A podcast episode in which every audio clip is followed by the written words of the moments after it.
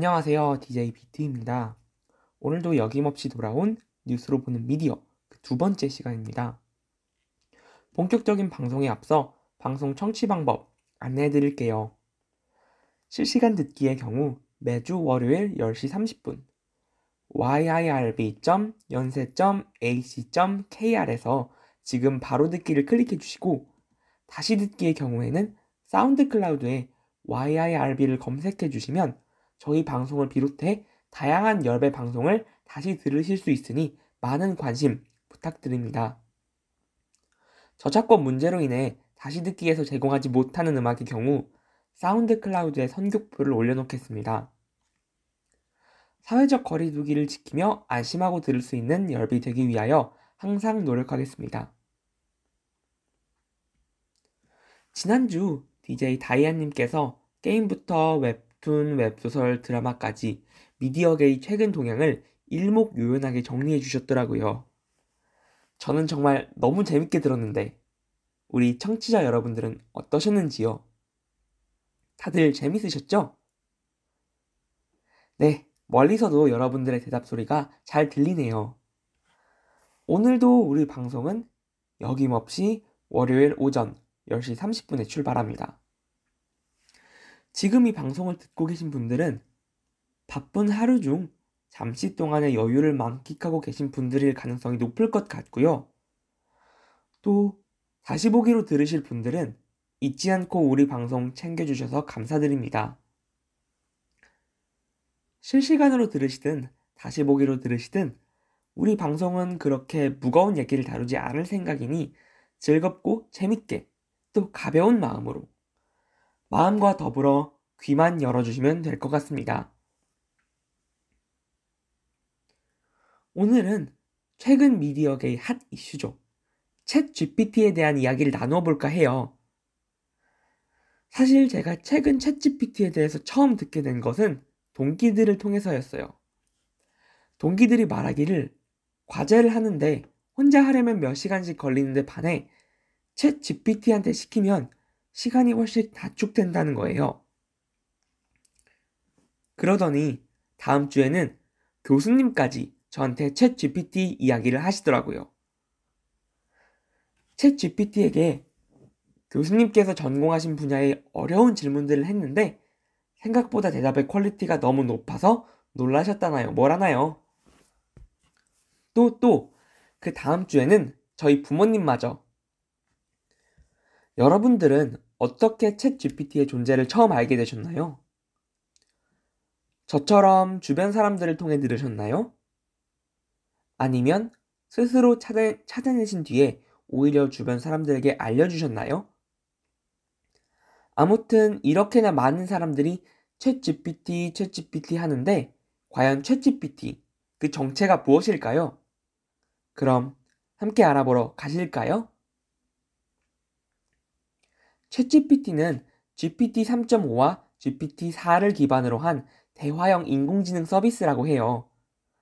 간단한 회원 가입 후 무료 또는 유료로 이용할 수 있고요. 이용 방법도 간단합니다. 컴퓨터나 스마트폰으로 해당 웹사이트에 접속해 대화방에 질문을 남기기만 하면 됩니다. 그러면 챗 GPT가 자동으로 답변을 생성해 줄 거예요. 어때요? 직관적이면서도 간단하죠? 게다가 챗 GPT는 시리 또는 빅스비와 같은 기존의 인공지능들과 사뭇 다릅니다. 지금까지 대, 개발된 대부분의 대, 화형 인공지능은 인간의 언어를 이해하지 못하는 경우가 많았다고 해요. 우리가 말을 하거나 글을 쓸 때 항상 문법이나 맞춤법을 지키는 것은 아닐 뿐만 아니라 지킨다고 하더라도 인공지능이 우리의 언어를 이해하기 위해서는 그 기저에 깔려 있는 문화적 맥락 또한 이해해야 하기 때문이죠. 하지만 챗 GPT는 다릅니다. 꼭 이렇게 말하니 챗 GPT 대변인 같은데요.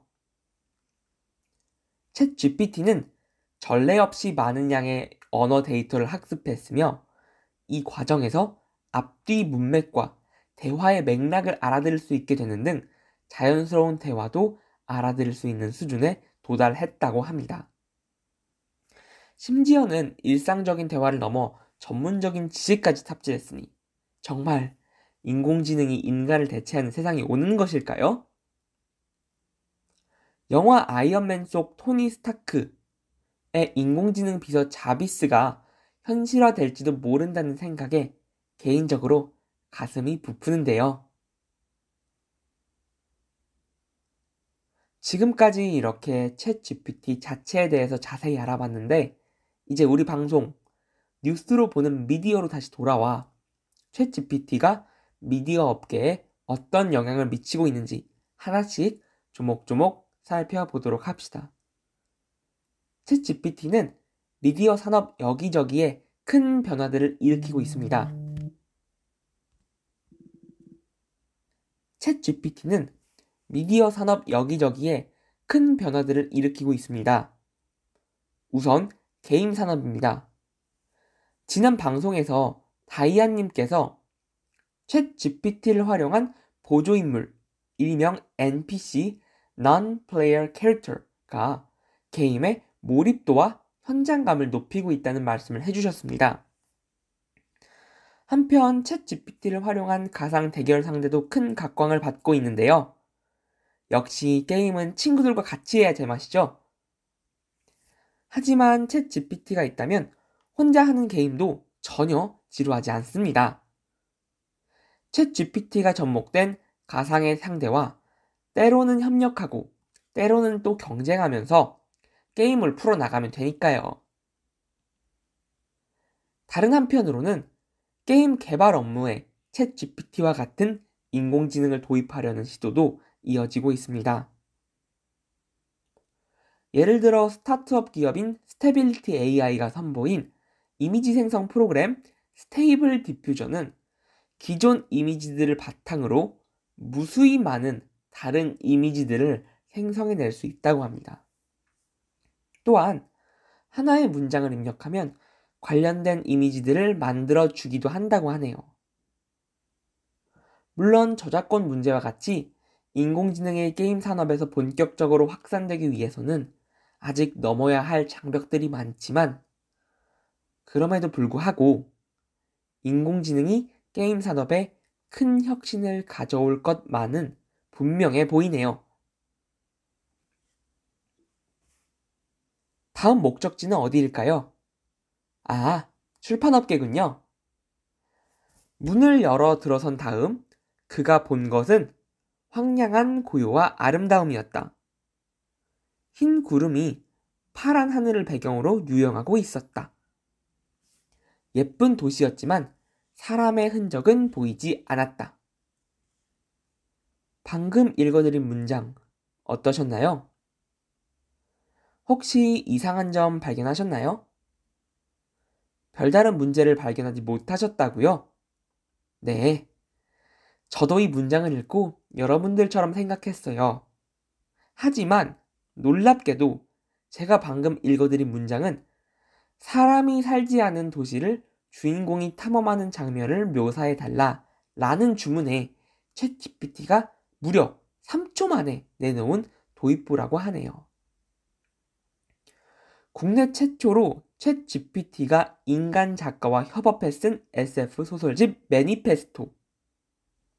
매니페스토에 함께한 작가님들에 의하면 비록 챗 GPT가 완결된 형태의 소설을 써주는 것은 아니지만 챗 GPT는 대략적인 개요만 제공해도 세밀한 묘사나 구체적인 배경 설정에 도움을 줄 수 있는 정도의 수준에 도달했다고 하네요. 실제로 챗 GPT를 활용한 출판물들은 점차 증가하는 추세입니다. 올해 2월 기준 인터넷 서점은 아마존 킨들 스토어에 챗 GPT가 저자 또는 공저자로 표시된 출판물이 200개를 훨씬 넘었다고 합니다. 장르 또한 가이드북부터 시집, 심지어는 동화까지 천차만별이라고 하고요. 상당수의 작가들이 챗 GPT에게 도움을 받아도 도움을 받았다고 솔직하게 밝히지 않음을 고려하면 실제로 챗 GPT가 탄생시킨 작품들은 현재 집계된 수치보다도 더 많을지 모르겠어요. 자, 그럼 여기서 질문. 제가 현재 방송을 진행하며 참고하고 있는 원고는 제가 직접 작성한 것일까요? 아니면 챗 GPT가 대신 작성해 준 것일까요? 정답은 여러분들 스스로가 생각해 보십시오. 네, 장난이고요. 이건 제가 직접 작성한 것이 맞습니다. 하지만 솔직히, 솔직히 말씀드리면 원고를 작성하면서 저도 챗 GPT에게 도움을 요청해 볼까 고민해 보긴 했어요. 혹시 지금 비트가 진행하고 있는 방송마저 챗 GPT의 산물이 아닐까 하는 생각이 뇌리를 스쳤다면 여러분들도 그만큼 챗 GPT의 능력을 의심치 않고 있다는 반증 아닐까요? 어찌되었든 챗 GPT가 미디어 업계뿐만 아니라 사회 전반에 걸쳐 큰 영향력을 행사하고 있는 것만큼은 분명해 보입니다. 과연 챗 GPT는 어디까지 뻗어나갈까요? 아니, 보다 근본적인 질문으로, 과연 인공지능은 인간을 완전히 대체할 수 있을까요? 마음 한켠을 답답하게 만드는 질문을 던지며 뉴스로 보는 미디어 두 번째 방송도 마감하겠습니다. 이상 비트였습니다.